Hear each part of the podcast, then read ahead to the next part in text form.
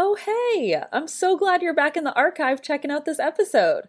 I wanted to give you a heads up that while the episode you're about to hear may be a little bit older, we still stand behind all of our advice and actionable takeaways. However, we may mention resources that are no longer available. The best way to get our up-to-date resources is going to feelgoodretail.com slash podcast and checking out what we have there. So, without further ado, enjoy the episode. Welcome to Retail for the Rest of Us, a podcast for indie retailers, makers, and shop owners who want to do business differently. I'm your host, Janine Malone, retail expert, small business cheerleader, and the founder of Feel Good Retail. On this show, you'll hear insights, strategies, and ideas on how to sustain and scale your shop without sacrificing your sanity. Each week, you'll hear from me and the occasional guest expert in what I hope feels more like a voice note from your retail BFF than a business podcast. Additional goodies and support can be found in our show notes and at feelgoodretail.com. Now, let's get into the show.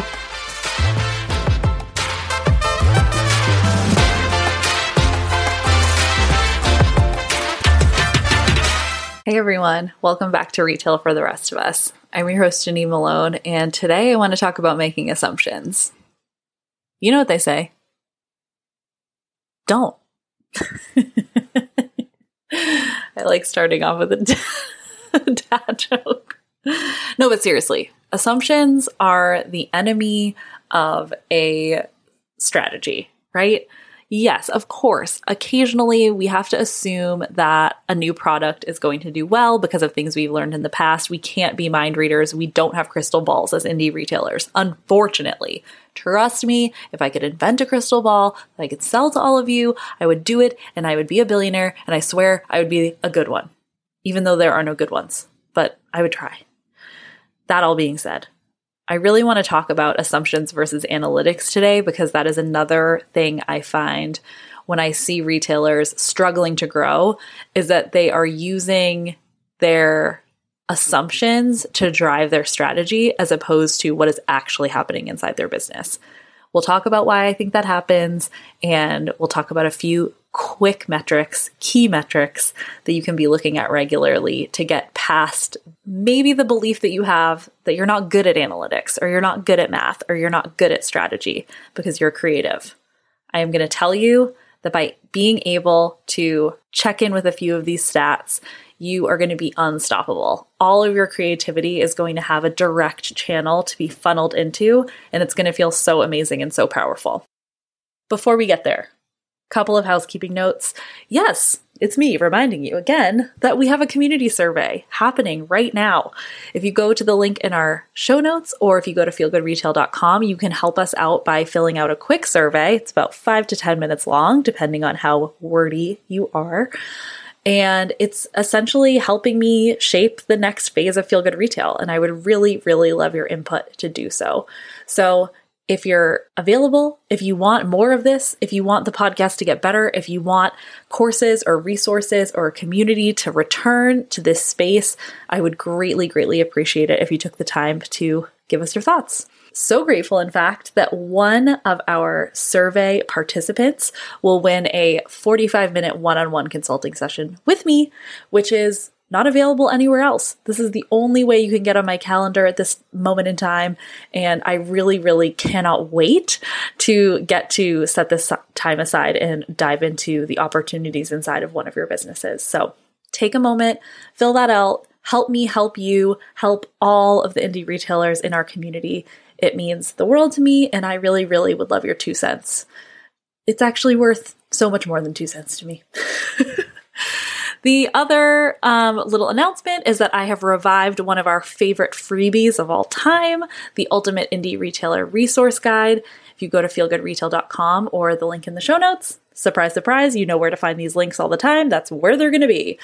Inside, there are over a hundred recommendations, things that I have used, love, recommend, have my stamp of approval all of the things um, inside this guide. And again, that's everything from Shopify apps to service providers to self care practices that I really love suggesting for shopkeepers. So it's a great, great resource. It's awesome to just have in your back pocket for the next time you're looking for something to solve a problem in your business, or you need a five minute break, or you're starting to think about the strategy of what comes next.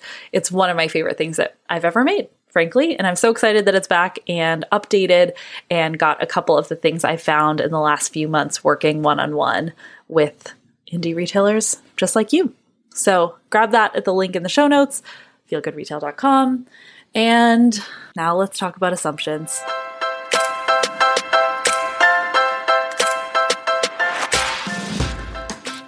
I like to say that 90% of building a plan is being able to pinpoint where there's opportunity inside of your business and to really understand where you're going, right? To have a precise destination or goal in place. Because if you don't have a clear vision of where you're headed, how are you supposed to know how to get there? And how do you know when you've arrived, right?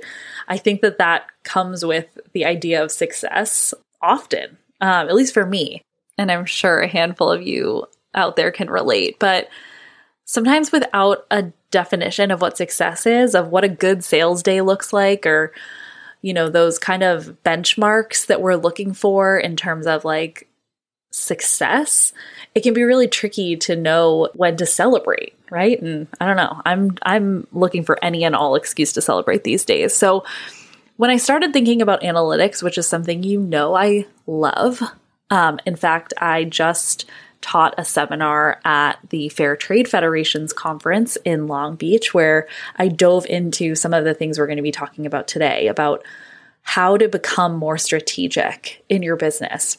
Because I think that for a lot of indie retailers who tend to be so creative and really have an eye for trends, for aesthetics, and for products. Maybe you're even the person making and conceiving of all the products in your business or some of the products in your business. That is such an incredible skill. I would argue that that is a skill that is harder to teach than the ones I aim to teach retailers. I don't know how to teach someone how to be more creative. I am constantly blown away by the folks that I talk to and the products that they're creating and dreaming up and the ways that they are sharing those products with their community, actually, the longer I'm in this business, the more I want to step away from the marketing piece and really help creatives be better business operators because that's something I know how to do. I think I'm relatively creative. I'm creative in my own right. I like my aesthetic and I like what I like, but y'all do something different. you know how to appeal to the masses, how to take something that is so deeply personal and shape it into something physical and offer it to your community. And that's really special. But I found that a lot of retailers who have that skill have a hard time embracing the strategic part of their business. And that is something I feel really passionate about altering, about being able to translate, let's say, like business jargon into something that is really actionable, really digestible, and really like demystifying, frankly. And the first thing that comes up is again, this kind of idea of like not knowing where to start or feeling like you're just guessing, right? Like you're just guessing what you should be focused on. Last week we talked about doing too much. And so this is almost, I don't know if it's the opposite exactly, because it's not doing too little. I don't think any of you are doing too little. I don't think I'd ever say that. But it is this feeling of being frozen or feeling like you're just throwing spaghetti at the wall or that you are not seeing things totally clearly when it comes to where there's opportunity inside of your business. And so I want to dive into that a little bit today and bring it back to our episode last week where we talked about doing less better and the three elements of a sustainable sales strategy. So, number one, you are not bad at math. You are not bad at analytics. you are not bad at strategy. You are just not practiced, potentially. Maybe some of you are like, girl, I got this. I am good. But I would say a vast majority of the retailers I work with have not necessarily a blind spot, but a fear of diving into the data behind their business. And I really come from a place of wanting to marry information with intuition. I don't think that blindly following the numbers is going to necessarily lead to success. I think it can feel really disempowered and disembodied um, when you start to do that, when you start to just do things exactly by the book. It doesn't feel as genuine and authentic. But when you take the information and you know how to utilize your intuition and apply your creativity, you will be undoubtedly guided towards incredible solutions. You will come up with amazing creative new ideas and find unique and aligned paths forward specifically for your business and your brand, the brand that you are building. However, in order to know where to focus that brilliant force you need to have high quality information. You cannot be running on assumptions. And I would say you can utilize some qualitative information, of course, but the numbers, they're gonna help. They're gonna help you be better at what you do. The stats, the sales reports, the KPIs, all of that is actually going to allow you to be more creative. And I will die on that hill. Okay? Now, Analysis doesn't have to be complicated. When I do it with my laptop and my double monitor and all my Excel spreadsheets, like, listen, that is genuinely my happy place, and I do not care who knows it. I am a color coded freak. I love a spreadsheet. I'm a freak in the sheets, you guys. and it's just something that I find really fascinating. Blame it on my Capricorn moon, right? I want to dive into the numbers and make those connections. I can spend hours in Google Analytics and in your email service provider and doing all those things. In fact, it's one of the things I love doing most is auditing businesses. But you don't have to do that. If you're not comfortable doing those things, you know, it's my dream that maybe someday you will be. Maybe you will follow in my footsteps. but for now, just simply looking at three magic numbers every single week or even every single month will allow you to focus on an area of your business that requires attention. And spoiler alert, they are going to connect back to the three elements of a sustainable sales strategy. Yes, can you believe it? There is a method to my madness. In fact, I would venture to say that the analytics that you're tracking, the ones we're going to be talking about in just one moment, are the indicators to let you know if your sales strategy is working or if your strategy needs tweaking. So it's kind of like this beautiful symbiotic relationship. So, as a reminder, the three elements of our sustainable sales strategy are a way to grow your audience, a way to create context around your shop, and a way to sell your product and focus on your customer experience. So, our numbers, our analytics that we're going to be looking at regularly to help us drive that strategy forward are our traffic, how many people are visiting you, our conversion rate of those people, how many are purchasing, and your average order value. What is the average value of the purchases that are being made of each transaction? Now, there aren't really industry standards for these numbers. So, the first step, if you're ready to move from assumption to analysis, is to start just tracking these numbers and observing them. Understand the baseline for your business. You can even go back in the history of your business and start to get at least a handful of these numbers. Traffic, if you're an e commerce business, you can look up on Google Analytics or in Shopify or in your Squarespace site. They should have at least traffic numbers for the last couple of months.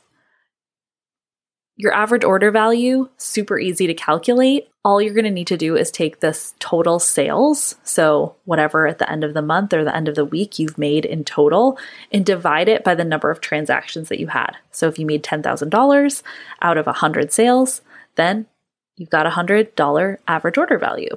Easy enough. Conversion rate, on the other hand, can be a little bit tricky to do in hindsight, especially if you only have a brick and mortar business and not e commerce, so you can't use something like you Google Analytics to track your traffic. That being said, there are pretty good industry standards.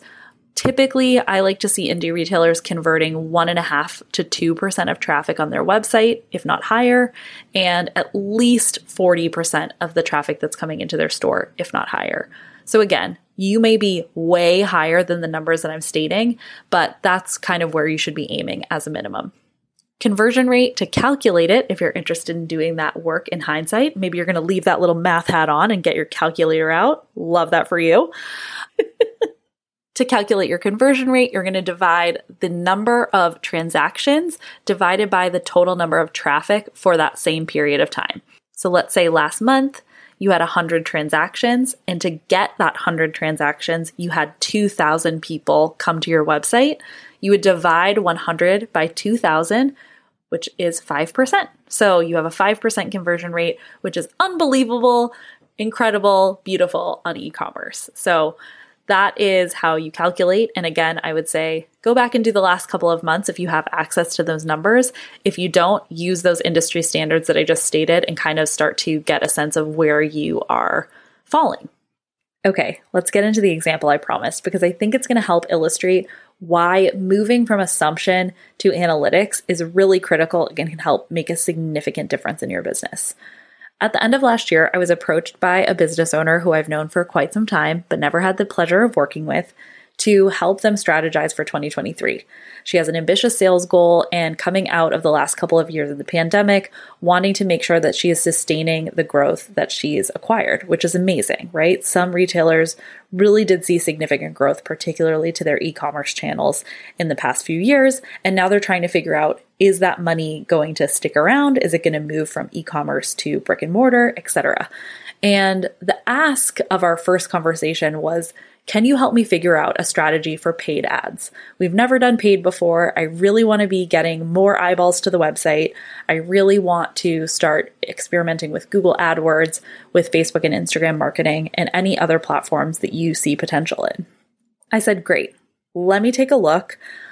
I've learned over the years to always start with analysis because sometimes the things we think we need are actually solutions to a problem we don't have. And that is jazz. Just kidding. And that is really, really critical and really the inspiration for this episode. So I said, sounds amazing. This was kind of close to the holidays. I said, why don't you end the year strong? Give me your logins. I'm going to dive into your sales channels. I'm going to dive into Google Analytics and I'm going to do a high level analysis and audit of the brand over the last couple of years. The first thing I noticed almost immediately upon logging in was that traffic was not the problem. This brand has been very consistent in terms of getting people to visit their website, averaging 20 to 30,000 views a month. That being said, over the last few years, while the traffic has been consistent, the online conversion rate is the thing that's been slipping. People are having a hard time adding to cart. There's a lot of searches on the site. They're not converting to join the email list, even if they leave empty handed. And to me, that is a juicier, lower hanging fruit than getting more people to the website. Because what it tells me is that there's something on the site that isn't optimized. Their conversion rate is not optimized, and there's more opportunity there because there are people coming to the site. There are tons of people who understand the brand, who see something they like, whether on social media or an email or are recommended to a friend, and they're getting there. They just aren't having an easy time finding what they need. And so that is shaping their entire strategy going into 2023. And if we hadn't taken the time to dive in and look at those high level numbers, of course, this analysis took a lot longer and there were a lot more takeaways than the one I'm sharing here.